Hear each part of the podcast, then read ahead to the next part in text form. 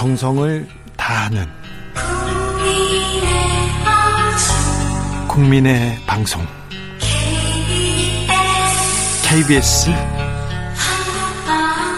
주진우 라이브. 그냥 그렇다고요.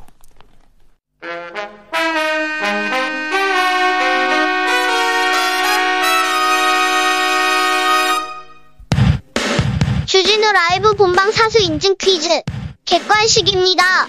문제를 잘 듣고 보기 번호와 정답을 정확히 적어 보내주세요. 오늘의 문제 목요일 격주로 맛있는 책을 만나는 코너 제목은 무엇일까요? 보기 1번 책의 맛 2번 돈의 맛 다시 들려드릴게요. 1번 책의 맛 2번 돈의 맛 샵9730 짧은 문자 50원 긴 문자는 100원입니다. 지금부터 정답자 선착순 20명께 햄버거 세트 모바일 쿠폰 드리겠습니다. 주진우 라이브 본방 사수 인증 퀴즈 내일 또 만나요.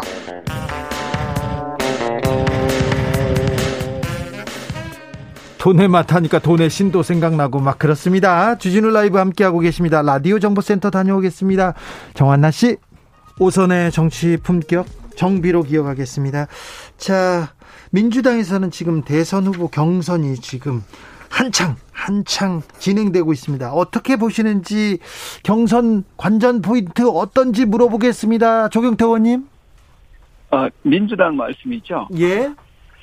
그, 나름대로 뭐, 그, 그, 뭐, 열심히들 하고 계시는데, 네. 아무래도 기존의 그 인물들만 나오다 보니까, 어, 흥, 크게 뭐, 흥행에는, 어, 국민들의 관심에는 좀 약간, 아직까지 기대치에 미치지 못하고 있지 않는가. 네. 하는, 어, 그런 부분, 좀 다소 아쉬운 부분이 있다. 뭐 이런 평가들이 많이 있는 것 같습니다. 자, 민주당 조금 다소 아쉽다. 야당 쪽은 어떻습니까?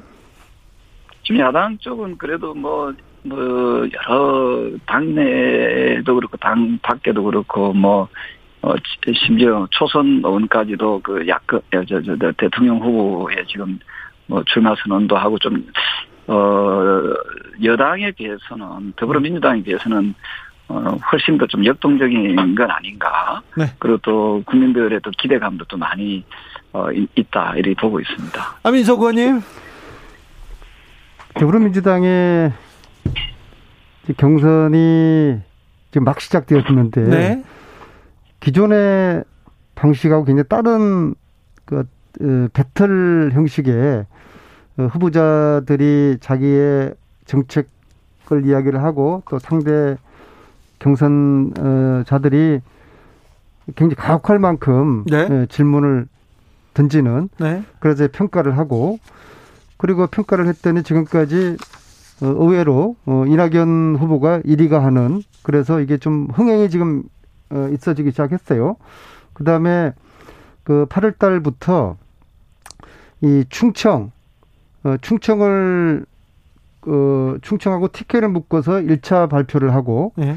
그 다음에 부울경하고 호남 제주를 묶어서 2차 발표하고 예. 마지막으로 9월 초에 경기 서울을 대상으로 3차 발표를 하면서 좀 굉장히 좀 흥미진지하게 드라마틱하게 이렇게 이제 진행하는 요소를 가미함으로써 좀 이제 흥행이 어, 될 수 있는 에, 그런 좀 가능성이 어, 엿보이고 실제로 아니 어. 지금 조경태 의원님은 흥행 안 된다고 하는데 안민석 의원님은 흥행된다고 그러고 이렇게 아니, 그러니까 다르게 말하면 어떻게 해요? 항상 그 저쪽에서는 저희들이 이제 폭망하기를 이제 원하죠. 네. 뭐 우리 정치가 지금 뭐 그런 저게 현실이니까는요. 저는 이제 이번 일요일 날 컷오프를 하거든요. 예. 어, 두 가지 관전 포인트가 있다고 봅니다. 네. 첫째는 당연히 뭐겠습니까? 누가 1등 할 것인가. 예. 예. 물론 순위는 발표되지 않지만은 다 알거든요, 선수들끼리. 네. 그래서 지금 뭐 압도적인 대세를 어, 유지하고 있는 이재명 후보가 생각했던 대로 예. 기대했던 대로 1등을 할 것이냐 아니면은 의외의 결과가 나올 것이냐 이게 이제 첫 번째 관전 포인트고요. 두 번째 포인트는 누가 꼴찌를 하느냐입니다. 네. 사실은 이제 여섯 명까지가 골라내는데요. 지금 네. 이제 여덟 명이 나와 있지 않습니까? 네. 지금 일반적으로 이야기하기로는 6등을 누가 할 것이냐. 네. 그러니까 최문순, 김두관, 양승조 이세 네. 분 중에서 어, 한 분이 살아남고 나머지 두 명이 어, 최문순, 김두관, 양승조. 예. 근데 이 세 분들이 각각 특징이 있어요. 지역 예. 기반이 있는데요. 최문순 후보는 강원, 김두관은 영남, 양성조 어, 지사는 충청. 네. 각각의 또 지역 기반이 있기 때문에 어, 이 세 분 중에 어떤 분이 살아남느냐, 누가 6등을 하느냐 이것이 관전 포인트가 될 거라고 보고요. 그래서 이번 일요일 날 컷오프 어, 결과가 상당히 에, 흥미로울 것 같습니다. 상당히 흥미로울 것 같았는데요, 조경태 의원님. 흥미 없기를 바라죠, 정희태 의원님. 아니 글쎄요. 그, 뭐 재미 하나도 없었으면 아, 그러니까 좋겠죠. 객관적으로 저 드리고 싶은 말씀이 저, 조금 전에 그 컷오프가 이번 주에 있다는 것을 지금 안의원 통해서 처음 알았거든요. 고수에 또좀 품격이 나오네. 정도로, 그 정도로 간신들이 아, 좀 많이 약해져 있다 이렇게 네. 보고 있고요. 다만 아시잖아요. 뭐 아시면서 저는. 그 우리 뭐 저 더불어민주당이 좀 많이 좀 분발해 주시길 바라고요. 네. 지금 국민들께서는 어 지금 어, 내년에 정권을 어, 그 어, 교체함으로써 어떻게 다 우리 나라를 다시 정상화시켜내느냐.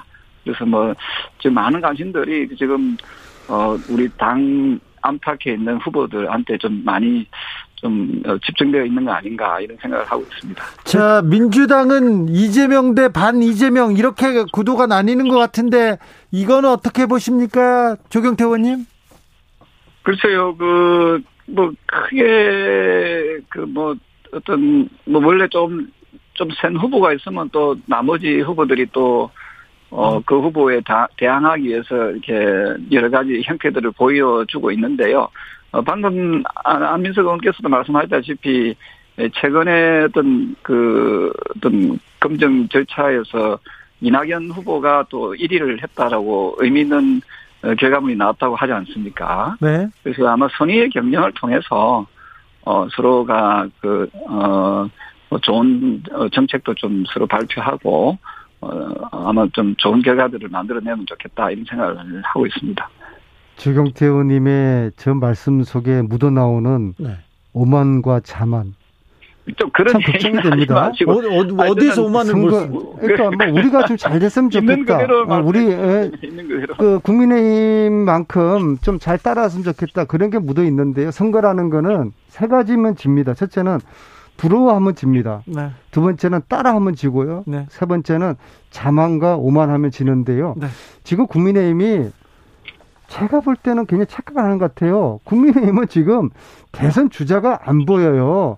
근데 저 밖에 있는, 국민의힘 밖에 있는 윤석열 그리고 최재형 가지고 지금 장사를 하는 거 아닙니까? 네. 근데 윤석열 지금 1위 하고 있는 야당 야권에서 1위 하고 있는 윤석열의 처지는 수수대비 끝에 매달려 있는 잠자리와 같이 위태로운 그런 상태라고 봐요. 왜냐하면은 자 장모가 구속되었습니다. 구속 어떻게 쓰면 구속되었습니까? 근데 윤석열 검사 시절에 무혐의 일어났던 사건이 지금은 실형 3년으로 구속이 되었어요. 그러면 이것은 제가 볼 때는 공수처 수사 이첩해야 될 감이라 봅니다. 왜냐하면은 어떻게 봐, 누군가가 봐준 세력이 있었을 것 같, 같습니다. 이- 그때는 틀렸고 지금은 맞습니까? 윤석열 그리고- 위태롭다. 여기에 대해서 조경태 의원님은 그, 그 여당에서 좀, 좀, 죄송합니다만은 그, 좀 염치가 좀 있었으면 좋겠어요. 그 윤석열 그, 그 검찰총장 임명할 때 여러 가지 인사검증을 그, 지금의 그, 저 여당에서 하지 않았습니까? 어, 그래 놓고 지금 와가지고 또 막 이런저런 그 이야기를 하시는데요. 그런 부분 역시도 저는 국민들께서 종합적으로 저는 판단할 거라 보고 있고, 어, 저는 개인적으로 그 윤 전 총장이 아마 8, 8월 중에 아마 그 국민의힘에 입당하지 않겠나 저는 그렇게 예측을 하고 있고요.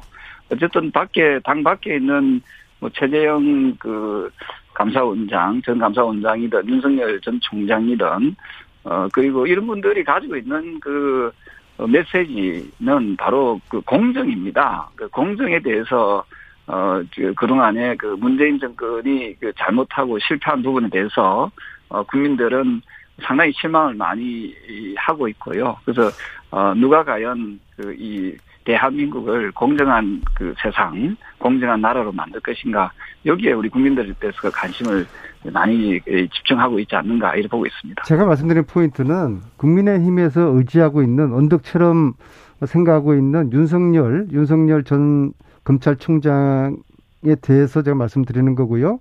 그분의 장, 에, 장모가 구속이 되었습니다. 그러면 당연히 여기에 대해서 사과를 해야 되는 것이죠. 장모도 부모인데 자기 부모가 대통령 출마하려고 하는 사람이 1위를 달리고 있는 사람의 부모가 구속이 되었습니다. 그것도 아주 반사회적인 범죄 행위로 구속되었습니다. 여기 대해서 사과하지 않는 윤석열 전 검찰총장에 대해서 아주 유감이고요. 조경태 의원님 사과는 해야 됩니까? 글쎄요, 그, 저, 어, 그, 윤 전 총장의 뭐, 뭐, 개인적인 여러 가지 사항들을, 어, 저는 뭐, 그, 뭐, 어, 좀 더 지켜봐야 된다, 이런 입장이고요. 만약이라고 하지만, 만약이라고 하지만, 그, 조경태 의원님 장모님께서 좀, 좀 불미스러운 일로 이렇게 되면, 아니, 그, 조경태 의원님은 어떻게, 에이. 저는, 저는 뭐, 저, 제 그 집 사람을 버리지는 않을 것 같습니다. 아, 예. 네네. 알겠습니다. 근데 지금 그 엄격하게 정치윤리를 보면요. 장모가 어, 구속되는 순간 대권 나오겠다 했던 그 분은 포기를 해야 되는 게 정치윤리에 맞는 거라고 보고요. 포기 안 저는 하고- 무엇보다도 이 사건은 공수처로 이첩이 돼야 되는 공처에서 수사를 해, 해서 왜 지난 시절에 이 사건을 검찰이 검사가 무혐의했을까 네. 다주기 수사에 대한 의혹을 조사를 해야 된다고 보고요. 윤석열 전 검찰총장에 대해서는 당시 임명될 때 국민들도 쏘갔고 청와대도 쏘갔고 안민석도 쏘갔고 주진우도 쏘갔고 우리 모두가 쏘- 쏘은 거 아니겠습니까? 이런 분일 줄 우리가 몰랐던 것이죠.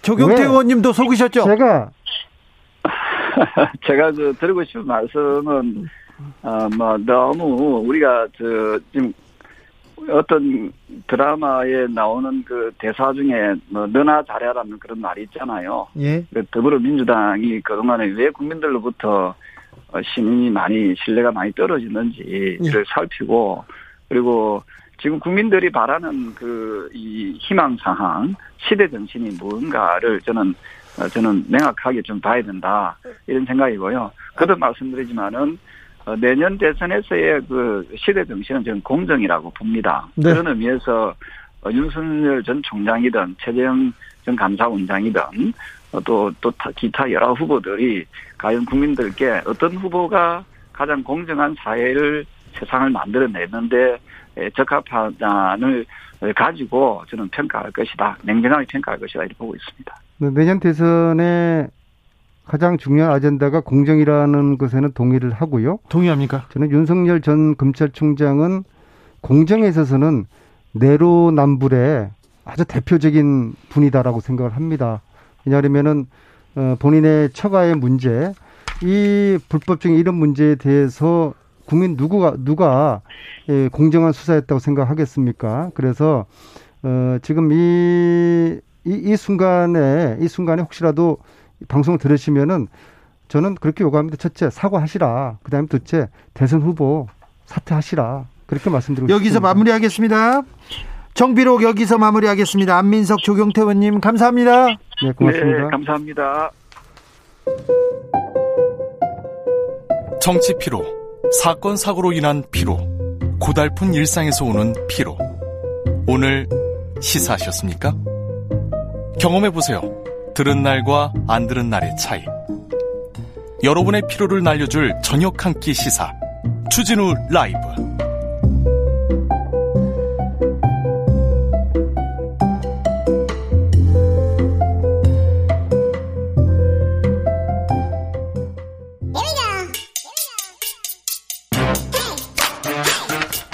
뉴스를 향한 진지한 고민 기자들의 수다 라이브 기자실을 찾은 오늘의 기자는 코인데스크 코리아 김병철 편집장입니다. 어서 오세요. 네, 안녕하세요. 우리 경제 선생님인데 경제 얘기 좀 물어보겠습니다. 먼저 먼저 암호화폐 시장 상황 좀 어떻습니까? 네, 뭐 다들 아시겠지만 5월에 비해서 6월 달 들어서 가격과 거래량 둘 다 대폭 줄었는데요. 네. 전 세계 주요 암호화폐 거래소 24곳의 거래량을 좀 비교해 보니까 거래량이 많이 줄었습니까? 전달에 비해서 56% 어유 감소를 했습니다. 줄었네요. 네. 뭐 가격도 마찬가지인데요. 어, 작년 5월 중순에 하락한 다음에 그때 8,200만 원까지 갔었는데 지금 4천만 원대를 계속 유지하다가 오늘은 지금 한 3,800만 원 정도 계속 좀 하양 곡선을 타고 있네요. 네, 맞습니다. 하양세입니다. 자, 그런데 코인 하시는 분들한테 좀 달갑지 않습니다. 내년부터는 세금도 매긴다고요? 네, 내년 1월 1일부터 암호화폐 투자로 수익을 올린 사람한테도 세금을 매기는데요. 예. 이게 이제 양도 차익의 세금을 매기는 건데 예를 들어서 코인 천만 원치를 샀다가 그걸로 제가 1,500만 원까지 올랐을 때 팔면 500만 원을 번 거잖아요. 예. 이게 양도 차익이 되는 거고요. 예. 여기서 기본 공제액 250만 원 그리고 뭐 거래 수수료 같은 부대 비용을 뺀 다음에 그 금액에서 20%의 세율로 세금을 매깁니다. 네. 그래서 조금 예를 들어 드리면 어 부대 비용은 그냥 영원이라고 치면 약 500만 원 벌었으면 얼마 내면 됩니까? 거의 뭐 한 50만 원 정도 내게 됩니다. 아, 그래요? 네. 1년에 한 번 내면 됩니까? 그렇죠. 세, 그 5월 달에 종합소득세 신고할 때 같이 내게 돼 있습니다. 아니, 돈 벌었으면 세금 내야죠. 사실 내면은 돈을 벌었다는 얘기니까 그렇죠. 뭐 나쁜 건 아닙니다. 그렇죠. 주식 투자에서든 코인 투자든 세금 내고 싶다 이렇게 생각하는 사람들 많을 거예요. 그런데 어, 세금 과세 시기를 1년 미루자는 얘기도 있네요. 네, 맞습니다. 지금 일부 국회의원들이 과세 시기를 연기하자라는 그 목소리를 내고 있는데요. 더불어민주당의 노웅래 의원이 어, 최근에 코인 과세 시점을 내년 1월에서 1년 유예하자라고 이제 소득세법 개정안을 발의를 했습니다. 예. 이제 노웅래 의원은 촘촘한 과세 인프라를 구축하기 위해서는 준비 기간이 좀 더 필요하다라는 입장입니다. 어, 민주당도 국민의당도 이 코인 열풍이 부니까 가상자산 어떻게 할 건지 막 위원회 꾸리고 막 뭐 회의하고 그랬었는데 아직 결정된 건 없습니까? 네, 뭐 이제 막 어, 위원회 꾸려가지고 업계 의견을 좀 듣는 과정이고요. 아직 결정된 건 없는데 특히나 이 세금 관련돼서는 뭐 여야 둘 다 약간 유예하는 방안도 좀 긍정적으로 검토하는 거로 저는 건네 네. 듣고 있습니다. 어, 그렇게 계속 얘기가 나오더라고요. 선거철이잖아요. 네, 선거가 내년 있어서 3월이라 서로 관 약간 눈치를 보고 있는 것 같습니다. 자, 차고 송금했을 때 바로 반환하는 그런 제도가 생겼다고는 했는데 그래도 그 어떻게 하면 됩니까? 이거 알려주세요. 그런 분들 많습니다. 네, 네. 이게 이제 어 계좌 이체를 했을 때 네. 어, 계좌 상대방의 계좌 주소를 잘못 입력하는 경우가 종종 있잖아요. 그렇게 많다면서요? 네, 네. 이게 생각보다 많은데 작년 한 해에만 약 20만 건이 발생을 했었고요. 어, 네. 그 중에 절반이 넘는 10만 건 이상이 그 차고 송금을 돌려받지를 못했다고 해요. 10만 건이나요? 네, 네. 오. 근데 이게 어, 스마트폰으로 요즘에 송금 많이 하니까 네. 그만큼 또 차고 송금도 늘어난 것 같은데 이게 만약에 제가 차고 송금을 했으면 첫 번째로 해, 하셔야 될 거는 은행에다 이제 연락을 하셔야 됩니다. 예. 그러면 그 은행이 잘못 받은 수취인한테 연락을 해서 아 네. 이거 잘못 보내진 거니까 돌려주세요라고 요청을 해요. 예. 근데 이제 만약에 수취인이 연락이 안 되거나 혹은 어, 반환하고 싶지 않다 뭐 이렇게 해버리면 그때 이제 좀 문제가 생기는 거거든요. 이제 정부가 먼저 내주겠다 이런 거지 않습니까? 어, 이거를 이제 만약에 뭐 반환을 하지 않으면 예금보험공사가 그 중간에 끼어 들어가가지고 요청을 대신 하겠다라는 제도입니다. 그렇죠. 네. 아, 거부하는 경우 그런 사람들이 많아요. 이거 좀 말도 안 되는데요. 그러니까 작년 거를 보면 한 절반 정도는 거부 혹은 연락을 받지 않았다는 건데 좀 아니, 연락이 하죠. 안 받은 경우는 모르지만 나 거부하는 거는 지금 양심의 털난 거 아닙니까? 좀 특이한 것 같긴 합니다. 네. 어떻게 신청합니까, 이거? 네, 이거 뭐 인터넷에서 차고 송금 반환이라고 검색을 하면 웹사이트가 나오고요. 예. 어, 예금보험 공사에 전화해서 문의하셔도 설명을 들을 수 있습니다. 네. 근데 이제 모든 차고 송금을 도와주는 건 아니고요. 네. 이 법이 이제 7월 6일 날부터 시행이 됐거든요. 네. 그날 이후에 발생한 차고 송금만 이제 지원이 가능합니다. 네. 그리고 어, 차고 송금한 이후로 1년 이내에 신청을 하셔야 되고요. 금액은 5만 원 이상, 1천만 원 이하인 경우만 신청할 수 있습니다. 5만 원 이상, 1천만 원 이하. 예. 5만 원 밑에까지 잘못 보내면 그냥 네, 그래. 어, 봉사활동 아니 선행 아무튼 이거 누구 주었다고 생각해야 됩니까? 아무튼 내 돈이 아니면 돌려줘야죠. 줘야죠. 예. 예, 돌려줘야죠. 아무튼 차고 송금 반환이라고 인터넷에 치거나 아니면 예금봉사에 전화하면 이제 정부가 나서서 차고 송금 어, 반환해 준다고 합니다. 다행입니다. 7480님께서 김병철 기자님 같은 선생님이면 경제 배울 의향 아주 많이 있습니다. 경제 배워야 돼요. 제가 경제 공부 안 한 거 약간 서운, 약간 요, 요즘은 좀 후회하고 있습니다. 다음 뉴스로 가볼까요? 네, 법정 최고금리가 20%로 내려갔는데요. 네. 네, 이게 법이 바뀌면서 어제부터인데 법정 최고금리가 24%에서 20%로. 네. 네, 4포인트 이제 내려갔는데 이게 신규 대출이나 기존의 대출을 갱신 혹은 연장할 때는 이제 연간 20%를 초과하는 금리를 받는 건 불법이 되는데요. 네. 이게 20%를 초과해서 이자를 받는 금융사, 대부업자, 불법 사금융업자는 개인들. 네 네. 3년 이하의 징역 또는 3천만 원 이하의 벌금에 처해집니다. 네. 근데 이제 개인 간에 또 돈을 빌려주는 경우도 있잖아요. 네. 그럴 때는 이제 10만 원 이상일 때만 20%를 넘지 않으면 됩니다. 알겠습니다. 아, 뭐, 지금 법정 이자가 뭐 1%, 뭐 2%막 그러는데, 법정, 은행의 이자가요. 그런데 뭐 20%가 있겠어? 많습니다. 24% 많습니다. 카드 안 쓰고, 아니, 카드빚, 빚이라고 하면 안 되죠. 카드 쓰고 결제 안 하지 않습니까? 제대로 안 하지 않습니까? 그러면 20% 넘는 이자가 붙습니다. 그죠? 음, 네네. 소급 적용도 됩니까? 아, 이게 7일부터 된 거라서요. 그 이전에 기존 대출에는 소급 적용이 되진 않아요. 네. 근데 이제 저축은행이나 캐피탈, 카드사 같은 경우는 이제 최저금리 인하하는 이 취지에 동참하는 차원에서 예. 어, 자발적으로 이제 좀 참여하기로 했고요. 어, 대신 이제 대부업체에서는 이 소득 그 소급 적용에 차, 동참하지는 않습니다. 아, 대부업체는요? 네네. 그래서 뭐 기존에 20% 이상의 어, 이런 대출을 사용하시는 분들은 뭐 갈아타시거나 아니면은 정책 서민 금융 상품 같은 걸로 바꾸시면 더 좋습니다. 그렇습니까? 정책 서민 금융 상품도 있다고 합니다. 마지막 뉴스로 가겠습니다. 네. 삼성전자가 돈을 엄청 많이 벌었다고요? 네, 어제 나왔는데요. 어, 삼성전자 2분기 잠정 실적이 발표가 됐어요. 예. 다들 들으셨겠지만 이게 반도체 슈퍼사이클에 힘입어 가지고 예. 2분기 영업이익이 12조 원을 돌파를 했습니다. 어우, 그러니까 석 달 만에 지금 12조 원 벌었다는 거 아닙니까? 굉장히 많이 이제 벌어서 깜짝 놀랐는데 네. 이게 하나씩 좀 보면 매출은 63조 원, 영업이익이 12조 5천억 원. 예. 근데 이걸 지난 1분기에 비해서 매출은 조금 감소한 건데요. 영업이익이 3조 원 이상 증가를 한 거예요. 네. 그래서 굉장히 많은 돈을 많이 벌었죠. 반도체가 슈퍼 호황은 맞는 것 같습니다. 네, 네. 이게 매출을 2분기 기준으로 했을 때는 사상 최대 이제 수치고요. 음. 영업이익은 반도체 슈퍼 호황기였던 2018년 3분기 이후 11분기 만에 가장 높은 실적이 나왔습니다. 이렇게 실적이 좋은 이유가 뭡니까? 어, 아무래도 이게 반도체 그 실적이 굉장히 좋았는데요. 지난 1분기에 기대 이하로 부진했던 반도체가 이번 네. 2분기에는 호실적으로 좀 견인을 했고요. 부문별로 이렇게 실, 그 아주 세세하게 실적이 공개되지는 않았어요. 네. 그렇지만 이제 어, 예상보다 높은 영업이익을 고려했을 때 2분기 반도체에서만 7에서 8조 원의 영업이익을 올렸을 것이라는 관측이 나오고 있습니다.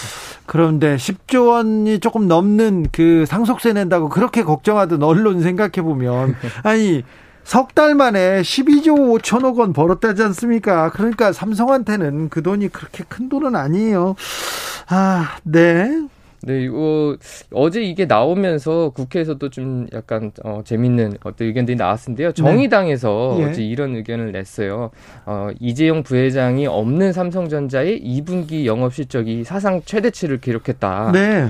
어, 총수 부재하고는 상관이 없는 것 같아요. 그래서 하- 했던 얘기가 이재용 부회장 없는 삼성은 이렇게나 잘 들어가는데 네. 정치권에서 너무 비정상적인 사면 태우기는 이제 그만둬야 된다. 네. 이렇게 밝혔습니다. 그런데 삼성전자 주가가 네네. 이렇게 돈은 잘 버는데 주가가 뜨지 않는 이유는 뭡니까? 그러게 말입니다. 이게 지금 오늘도 지금 어 오늘 8만 원을 그 계속 아, 왔다 네, 갔다. 한다면서요? 오늘 네. 8만 원에서 이제 떨어졌어요? 내려갔는 네, 내려갔는데 이게 이제 그 외국인들이 지금 팔고 있는 어, 추세이긴 합니다. 네. 그동안 그 외국인들이 싸게 사서 지금 차익을 실현한다고 얘기하나요? 그럴 수도 있고요. 근데 이제 개인들은 사실은 계속 좀 사고 뭐 계속 꼭 사고 있습니까? 어, 삼성전자만 아니더라도 어, 코스피에서 개인들은 계속 좀 사고 있죠. 외국인과 기관들은 팔고 있고요. 그래서 오늘 그렇습니까? 코스피도 조금 떨어졌습니다. 아, 기자들의 수다 지금까지 김병철 편집장이었습니다. 경제 공부는 어렵군요. 아, 쉽지 않습니다. 네, 감사합니다. 감사합니다. 교통정보센터 다녀오겠습니다. 오수미 씨.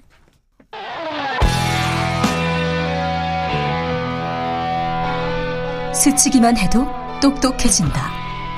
드라이브 스루 시사 주진우 라이브.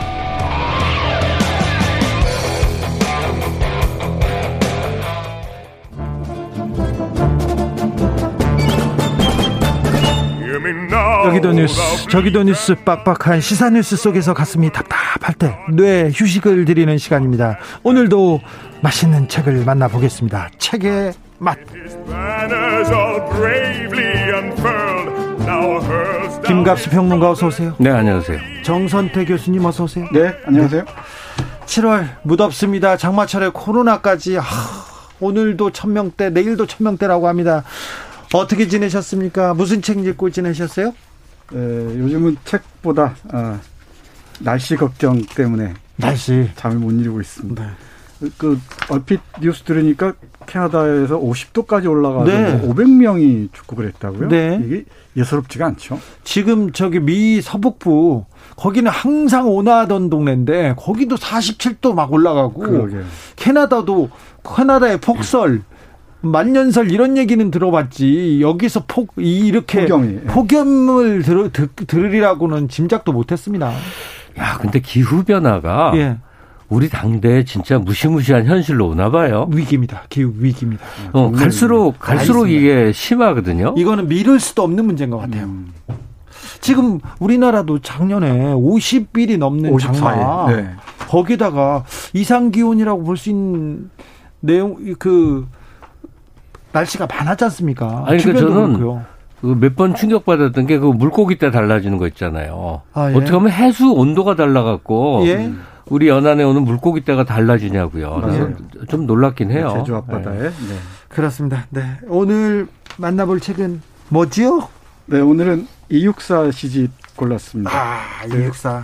시집 중에서도 56년에 나온 초판본을 복각한 시집. 네. 그 옛날 맛 좀 느끼시라고 네. 골랐는데 육사 시집. 네.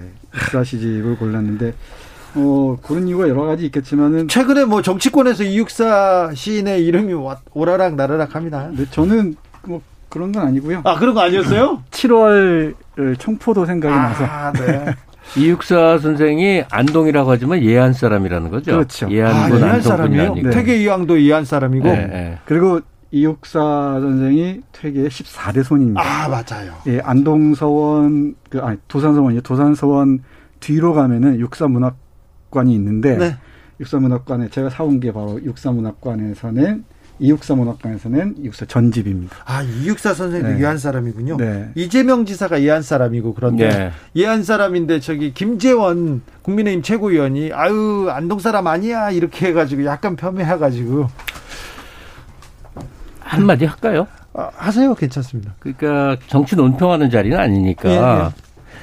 그냥 주관적인 얘기 하나만 할게요. 예. 제가 어디 가서 네, 주진우라는 사람을 얘기를 하는 거야. 네. 근데 주진우 나, 나쁜 엑스야 그러면 난 그건 정당하다고 생각해요. 그, 그래, 그래도 그런 얘기는 하지 근데 마세요. 이런 그런데. 사람들 있죠. 예. 아 누가 그러는데 주진우 아주 나쁜 엑스래. 이건 교활한 겁니다. 네. 그러니까 김재원 의원의 발언을 저도 이제 뉴스를 통해서 봤는데 예. 어느 안동 사람이 그러는데 어 이재명이 뭐 예안 사람이라서 뭔가가 그러니까 예안이 아마 거기서는 안동보다 못한 지역인가 보죠. 난 도저히 이해할 수는 없는데 예, 이해가 안 됩니다. 안동 사람이 그러더라서부터 못 배워서 그렇다. 이걸 어느 사람이 그러는데라고 전원의 형식으로 이제 돌려 말하는 거 있잖아요. 네. 이거는 그냥 아주 쉽게 말하죠. 교활한 겁니다. 네. 근데 나쁜 사람보다 더 나빠 보이는 사람은 교활한 사람인데 김재원 의원에게 그런 면모가 있구나 하는 걸 새삼 느껴요. 공격 대상을 그냥 공격하시면 되거든요. 네. 가령 그 이재명이라는 정치인에 대해서 막 비판할 수 있잖아요. 네. 근데 어 누가 말하는데 그러더라. 예. 거기다가 여기서 여야 없이 한 가지 더 나가면요. 정치인들이 국민은 어떻다. 국민은 이러신다 그래요. 나는 이렇게 생각한다고 말하시라고. 그렇죠. 몇 명의 국민을 지금 말하는 건지 모르겠고 어느 국민을 말하는 건지 모르겠는데 국민을 외치는데 국가 민족은 없어요. 국민도 없고요. 그러니까 그 나라고. 말 나라고 나의 의견으로 말하라고요. 아니 그리고 그래서 판단을 받으시라고. 네, 비판도 좋고 그런데 사실에 근거를 해 가지고 해야 되는데 없는 말 가지고 막 거짓말로 욕하는 사람들 너무 많아요. 그러니까 이 저열한 지역 감정이 이제 도 수준을 넘어서 군 단위까지 내려오는 그 오묘한 정신 세계를 어떻게 봐야 될까? 자, 그런데 우리는 네. 진짜 그 고매한 고매한 이육사 시인 얘기를 해보겠습니다. 이육사 선생은 시인이기도 했지만 정말 몸을 내 던진 그렇죠. 민족 투사였습니다. 네. 네. 민족 투사이면서도 그야말로 뭐 정통적인 계보를 읽는 선비였고요. 아까 네. 말씀드렸죠. 이태계 선생의 14대 손이었다고. 네. 한시도 아주 뛰어난 작품들이 많습니다. 안동에서 그 서원에서 배웠을 거 아니에요. 네. 서당에서. 그리고 어, 이 중국에 가서 일본에서 좀 있었습니다만은 중국에 가서 직접 그 의열단을 네. 통해서 혁명 전선, 뭐 해방 정선에 뛰어들죠. 네. 김원봉과도 각별한 사이였다고 얘기합니다. 그리고 김원봉이의 저 뭐야 의열단 단원이었죠. 네, 조선혁명 일기단원이었죠. 군사 정치학교. 예, 네. 예. 예, 거기 난징에 있는 곳에서 거의 같이 만들지 그렇죠. 않았습니까? 공부했죠. 그리고. 그때 만난 사람 중에 한 사람, 의열단의 핵심 멤버 중에 한 사람이라고 하는데 윤세주라는 네. 사람이 있습니다. 그 제가 오늘 청포도를 고른 이유가 아, 이 윤세주와 관련성 속에서 읽고 싶어서 그런데요. 예. 이 시들은 늘 바뀌지 않습니까? 해석이라는 게 예. 바뀔 수가 있는데 2016년인가요? 요 무렵에 창원대학교에 계시는 도진순 역사학자인데 도진순 선생님께서 이 도 진순 선생 이름 오랜만에 듣는다. 네. 예. 그분이 이육사 시집을 시를 다시 읽는 시리즈를 쭉 하고 또 책으로도 냈습니다. 이 강철로 된 무지개라는 책을 내기도 했는데 거기에서 청포도를 아 새롭게 읽, 읽는 그 어, 글을 쓰셨어요. 아, 빨리 빨리 읽어볼까요? 네, 그 청- 청포도를 보시면은 어, 이 이육사 선생의 정신 세계 그를 잘 알 수 있을 것 같습니다. 근데 네. 어떻게 해석- 해석하느냐에 따라 다 다른데 청포도 읽고 가고 뭐 좋은 세상 오고 아름답게 살자 이렇게 읽을 수도 있지만은 여기에서는 그 혁명을 끝까지 이 밀고 나갔던 조선 해방을 위해서 네. 어, 이육사 선생의 그 정신적 그 고갱이가 그대로 이 들어가 있지 않나 싶어서 7월이기도 하고 해서 청포도를 골랐습니다. 자, 읽어보겠습니다. 청포도 읽어볼까요? 네.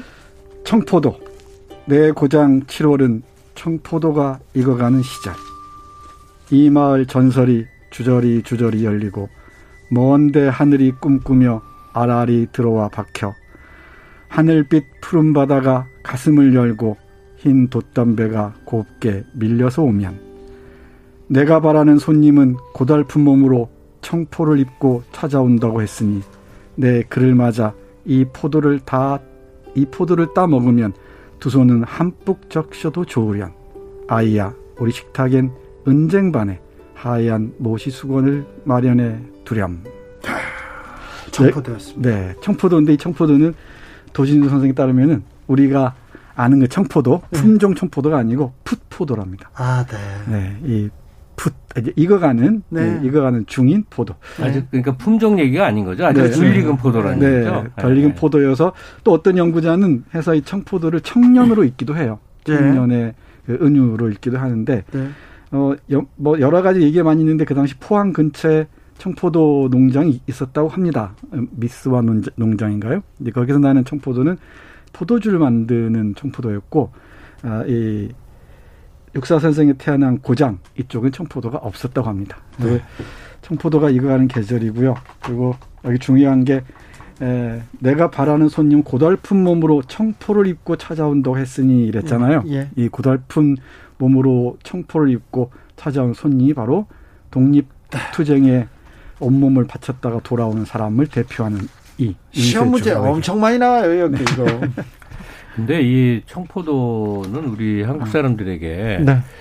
약간 그 뭐라고 그럴까 고향 같은 거거든요. 맞아요. 네. 그게 왜 그러냐면 지금은 다들 너무 세련돼서 다 없어졌지만 그 우중충한 식당이나 가게 들어가면 네. 삼 3대 액자가 있습니다. 하나는 삶이 그대를 속일지라도 네. 결코 노하지 말라. 네. 또 하나가 그 돼지가 새끼를 많이 전매기는 거. 네. 가화만사성. 음. 그리고 하나가 청포도가 정말 많은 곳에 있었어요. 예전엔 그러죠. 예. 그러니까 우리가 움직이는 일상 공간, 특히나 뭐 시장통, 밥먹, 밥집, 국밥 이런 데서 다방 이런 데서 접할 수 있는 시라는 게 얼마나 이게 애틋한 거냔 말이에요. 그렇죠. 한국 사람 모두가 그거를 이렇게 그냥 생활 속에 녹이고 살았었다니까요. 선생님 예전에는 그 친구 집 남의 집에 이렇게 가보면 시액자 하나씩 있었는데 지금은 찾아보기 힘드네요. 좀 바뀐 좀 멋이 아- 멋이. 좀 사라진 것 같아요. 그렇죠. 네. 네. 아니 걸긴 뭘 거는데 이제 달라졌지. 다른 걸로 걸- 걸죠. 예, 예. 다음 작품으로 가겠습니다. 이, 저 이육사 선생님의 작품 중에 김갑수 선생님이 올라오셨습니다. 저 어렸을 때 윤동주 이육사는 그 학교 수업하고 무관하게 개인적으로 읽으면서 막 사무치게 즐기고 그런 체험이 있거든요. 네. 근데 그 중에 저는 절정을 제일 좋아했어요. 아, 절정 좋죠. 네. 네. 절정으로 가보겠습니다. 예, 이거는 뭐 해석 필요 없이 바로 다가오는 거니까 네, 자기 네. 생의 어떤 상황에 자기가 내몰린 상황 있잖아요. 네, 네. 그걸 떠올리면서 읽으면 바로 되죠. 그냥 그냥 생각하세요. 다른 거 떠올리지 말고 시험 문제 풀려고 꼭 생각하지 마세요. 어렸 뭐 학교 다닐 때 계속 시험 문제 나왔거든요. 자, 이육사의 절정으로 갑니다. 김갑수 선 생님의 목소리로 듣겠습니다.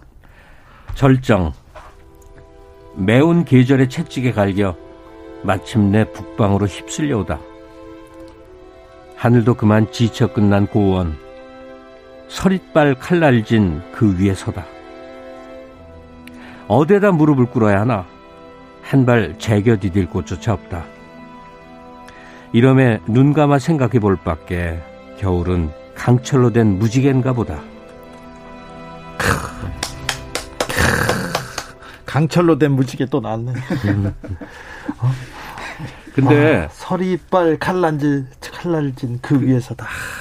저도 이제 저는 이북으로 사니까 이제 책이 핸드폰 안에 있는데 오늘 보니까 정수생이랑 판본이 다른 거거든요. 네. 근데 아마 저도 저도 있겠다. 뭐냐면 이육 선생 그 초판본 시집은 시가 30편밖에 안 되니까 그렇죠. 이 두께를 위해서일 거예요. 이, 이 육사 선생의 에세이들을 같이 시- 네. 실어요. 근데 제가 오늘 방송 때문에 새삼 읽으면서 뭘 느꼈냐면 그 에세이 한두 개만 소개를 하면요. 육사 선생이 그 되게 창피하면서 못 버리는 버릇에 대해서 쓴 글이 있어요. 손톱을 어디서나 그렇게 갈고 자르고 다듬고 막 맨날 이런데요. 네. 근데 그게 좀 약간 남자로서 웃겨 보인다 하는데 못 버린대요. 뭐 네. 그런 얘기. 또 어떤 데는 저 전차 타고 가다가 교통사고 나갔고 음. 이손 다친 거 수술하고 하는 동안에 그 불만을 잔뜩 쓴 것도 있고 그래요. 네. 이게 뭐냐면 육사 선생의 시를 저- 접하면 그 장엄한 어떤 한 시대가 다가오지만 네. 이 이육사라는 이활이라는 사람이 똥 싸고 밥 먹고 울고 웃고 오줌 쓰- 아니 그저 이렇게 사는 사람의 피와 살 있죠. 네. 이게 되게 중요한 것 같아요. 맞습니다. 근데 이걸 약간 비약을 하면요. 우리가 지금 선진국 됐다 요즘 그러잖아요. 그러니까 이거 이 선진국의 자부심은 뭐냐면 구중중한 과거 시절도 이제 애틋하게 우리가 감싸 안을 수 있는 거예요. 네. 진짜로 60년대 한국인들 외국 가면 그, 그 나이 때 사람들 이러하니까 I'm Japanese 이러고 다녔었다니까요. 그런 사람 많았어요. 이제 누가 그러겠어요? 다시 말해서 우리의 과거 시점의 연속성을 느끼는 거. 그러니까 옛날 하면 너무 옛날 가치를 생각하는 경우가 많아요. 현재 우리랑 아무 관계가 없는. 제가 한 사례를 들었는데 제 친구 중에 하나 요즘 몇 년째 아주 자기네 집 족보에 빠져 있는 놈을 하나 있어요. 족보라기보다 서씨 집안이 그렇게 뭐 대단한 사람이 많더라고요. 그 문집이 그렇게 많은데 해석이 이제 다 안 된 거예요. 아, 너무 안 됐더라고. 그래서 이 친구가 의뢰도 하고 자기도 하고 하는데 이게 저도 그렇게 곁에 있으니까 그 서유구 집안의 그 유생들이 낸, 그 집안 사람들이 낸 문집을 몇 개 읽는데 친구 만난 얘기, 뭐 우- 웃기는 얘기, 뭐 종들하고 몰래 만난 뭐 별리가 다 있더라고요. 네. 이게 뭐냐면 조선 이 선비들을 피와 살이 이렇게 살아 움시는 그런 또 육적인 존재로 느끼고 이게 참 어려워요. 역사적인 존재로만 생각하는데 이렇게 산문의 세계로 들어가서 아 우리 할아버지 때 또 할아버지 할아버지 때 이렇게 느낄 수 있는데 오늘 소개하는 육사도 그 시집 말미에 에세 읽으면서 그 마흔 남짓했던 나이에 그, 그 시인 그리고 독립투사로서 사는 사람의 그 생활상의 얘기들을 참 애틋하게 읽었어요. 네. 그런 어, 인간적인 삶을 잘 들여다 봐야죠. 그래야 더 빛나기도 하죠. 너무나 신화화 시켜 놓으면은 네.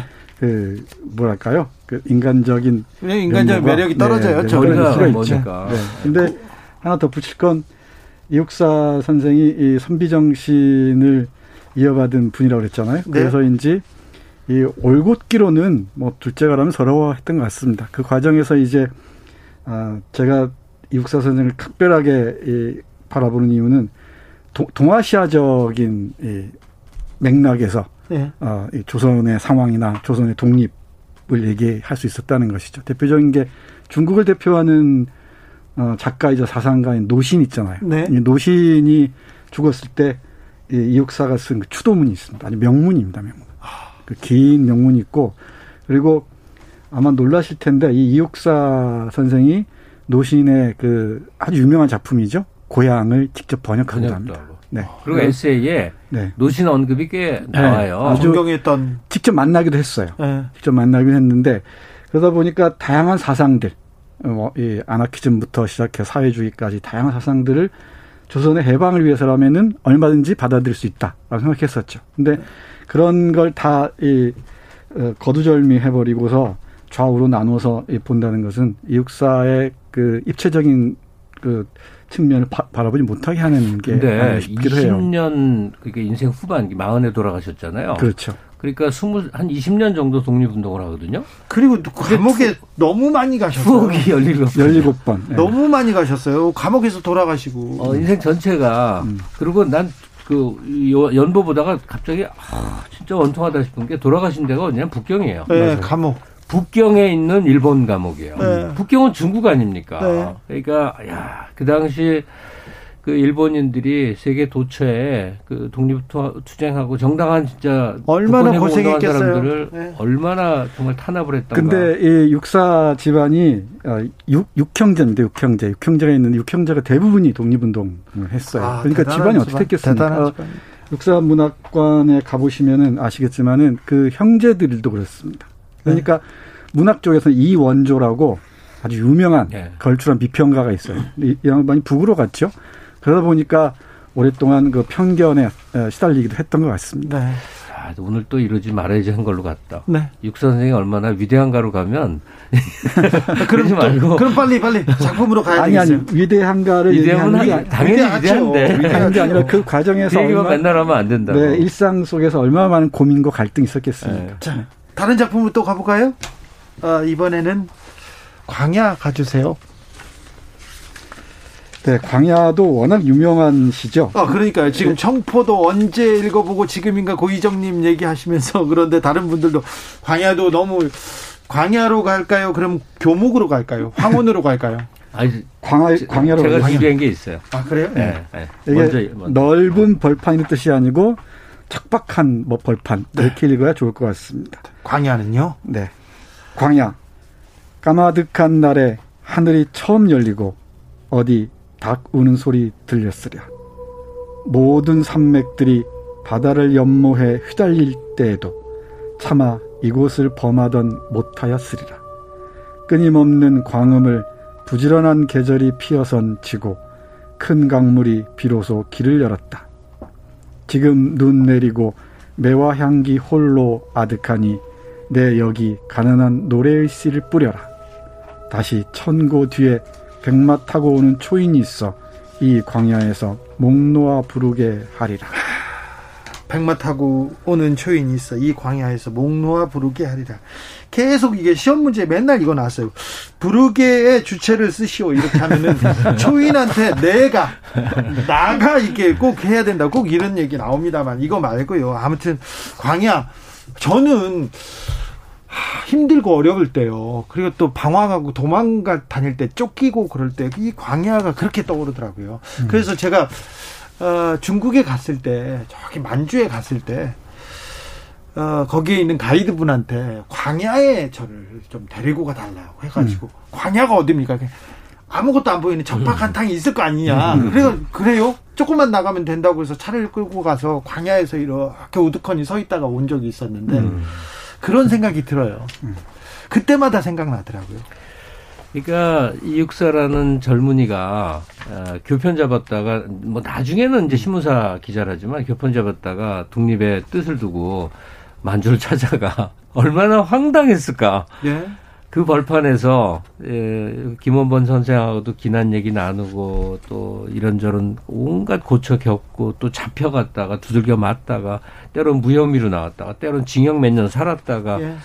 그 속에서 광야라는 거대한 인간 시원의 공간 앞에서 초인을 이 갈망하는 그런 그 어떤 스케일이라고 그럴까? 아, 진짜 범접이 어렵죠.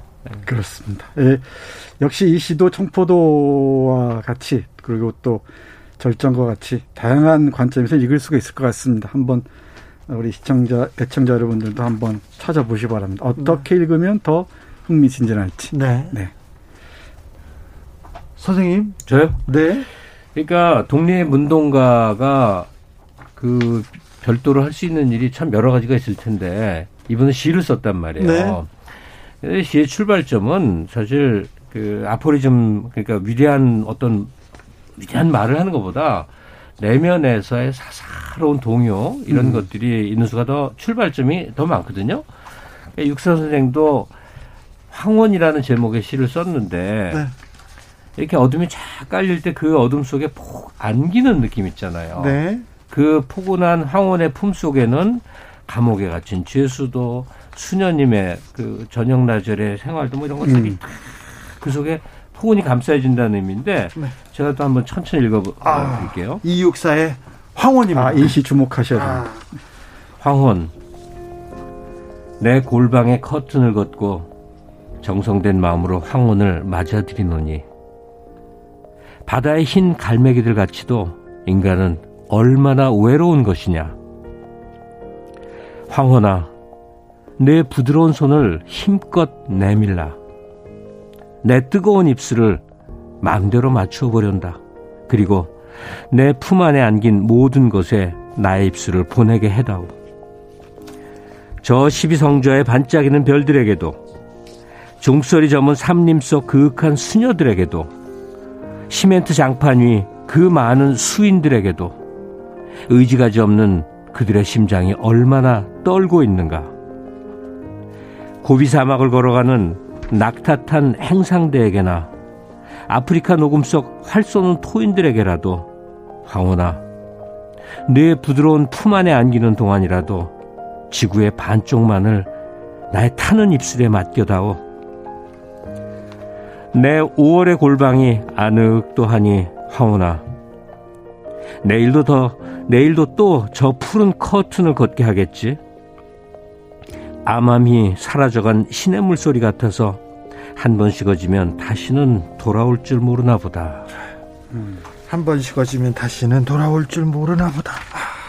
아. 조희숙님께서 학창 시절 시를 지금 배웠다면 제 인생이 달라졌고 훨씬 즐거웠을 것 같습니다. 그때는 왜 그렇게 시를 뜯고 물고 해석하면서 억지로 억지로 했을까요? 그러니까요. 시험 보느라고. 네, 3610님께서 전직 고등학교 국어교사입니다. 30여 년 전 육사 선생님의 유적지를 답사던 중 선생님의 생가 이정표 하나 없이 안동시 외곽에 초라하게 내팽개져진 걸 맞아요. 보고 네. 너무 슬프고 안타까운 마음으로 안동시청에 항의한 적이 있습니다. 그 후로 30여 년이 흐른 지금 선생님 문학관도 건립되고 유명 인사들도 찾고 주진우 라이브에서도 그분의 시가 소개되니 감개무량할 뿐입니다. 얘기 하십니다.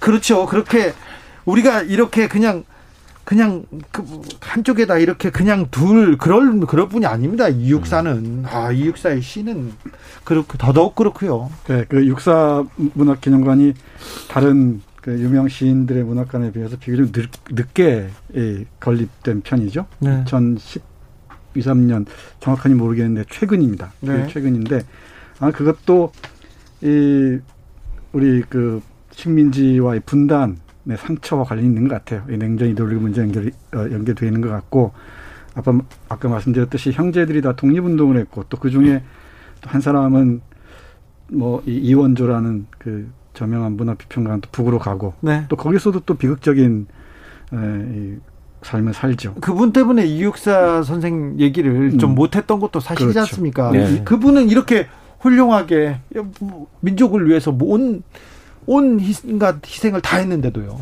그래서 그 보훈 등급도 다르다 그래요. 예, 이, 일테면 윤동주하고 이육사 보훈 등급도 다르, 다르다고 하는데 이렇게 그런 역사의 그 아픈 상처들이 한 시인을 평가하는데도 어떤 식으로는 개입이 있는 것 같습니다. 네. 예, 어느 나라 사람이 되는 것, 음. 그게 이제 그 몇 가지 있어요 조건이. 어디서 이제 태어나는 것도 꽤 중요해요. 안 태어나도 되긴 되는데 태어나는 것 중요하고 그다음에 그 나라 언어를 아는 게 중요하고 그다음에 그 나라 사람이 모두가 아는지 생각을 공유하는 게 있어요. 가령 춘향이가 어땠는지 심창이가 어땠는지는 따로 책 안 읽어도 한국 사람은 그냥 알게 되는 거예요 저절로. 네. 그런 그런 식으로 한국인이 되는 것 중에 필수 독서물이 몇 개 있는 것 같아요. 네. 근데 좀 아쉬운 게 이제 김구 선생의 이제 그 책이 백범일지가 이 초중고 누구나 한 번은 다 읽어야 되는 거. 예. 그래서 한국인이 되는 거야. 네. 또 윤동주의 별에는 밤을 다 모두해도 누구나 어느 기절을 알아. 네. 예? 그런 그런 거예요. 네. 그 안에 아마 육사 씨도 이제 포함이 될 거예요. 돼, 돼야 될 것 같고. 안중근 의사 전기하고 육사 시집도 좀 들어갔으면 좋겠습니다. 그거 우리가 좀 누구나. 읽었으면 좋겠습니다. 그러니까 한국인이 되기 위해서 누구나 다 읽는 거. 옛날엔 뜻으로 본 한국 역사라고 함석헌 선생 책도 그 중에 하나였는데 네. 요즘 좀 빠진 것 같고. 빠지더라도 육사 시집 그리고 윤동주 시집 예. 백범 그리고 안중근 의사의 예. 아그 일대기는 좀 알고 넘어갔으면 좋겠습니다. 맞습니다. 네. 네. 9305님께서 저녁 하늘을 보면서 낭독해 주시는 시를 들으니 눈물이 계속 흐르네요. 이육사 시인을 생각하니 가슴이 너무 먹먹해지는 저녁입니다. 얘기합니다. 교목 여러분 한번 오늘 찾아 읽어 보십시오. 교목 좋은데. 네, 교목도 좋은데. 교목도 좋은데 여기도 늦었습니다. 근데 주진우 씨가 몇 개 방송 전에 시 자기 좋아하는 시를 고르는데 완전 내가 깜짝 놀랐다니까 똑같 똑같은 시를 좋아하고 있는 거라. 네, 그래서 저, 저, 저, 야, 이 저도 신기하다. 저도 조금 읽어가지고 아, 그래가지고 절정이 빠져가지고 깜짝 놀라서 찾아놨더니 우리 저 김갑수 선생님이 절정을 들고 오셔가지고 제가 너무 좋았습니다. 아, 절정이 이르렀군요. 알겠습니다. 아, 오늘 말씀 감사합니다. 책의맛 김갑수 정선태 정선태 김갑수 두 선생님 감사합니다. 네, 고맙습니다. 김갑수 선생님의 추천곡 마틴 게릭스의 We Are the People 들으면서 저는 여기서 인사드리겠습니다. 퀴즈 정답은요 1번 책의 맛이었습니다. 돈의 맛은 아니었고요. 햄버거 보내드릴 테니까요. 주진우 라이브 홈페이지에 올려 있습니다. 거기서 찾아가세요. 1419님께서 1번 책의 맛 5월에 입대한 아들 첫 면회 가는 길에 정답 보냅니다. 아이고 아들하고 행복한 시간 보냈으면 합니다. 1292님 재래시장에서 장사하는데 손님이 없어서 매일매일 혼자 듣고 있습니다. 정답 1번. 아이고 장사가 잘 돼야 되는데 이놈의 코로나 때문에 아무튼 힘내 주십시오. 4137님 매일 오후 5시 5분 주진우 라이브 매일 퇴근길에 듣다가 집에 도착하면 주차장에서 이어폰 끼고 집에 가서 7시까지 듣습니다. 주진우 라이브 응원합니다. 오늘도 재밌습니다. 어, 4137님 응원합니다. 힘내십시오. 좋은 날 되시길 바랍니다. 저는 여기서 인사드리겠습니다. 내일 오후 5시 5분에 돌아옵니다. 지금까지 주진우였습니다.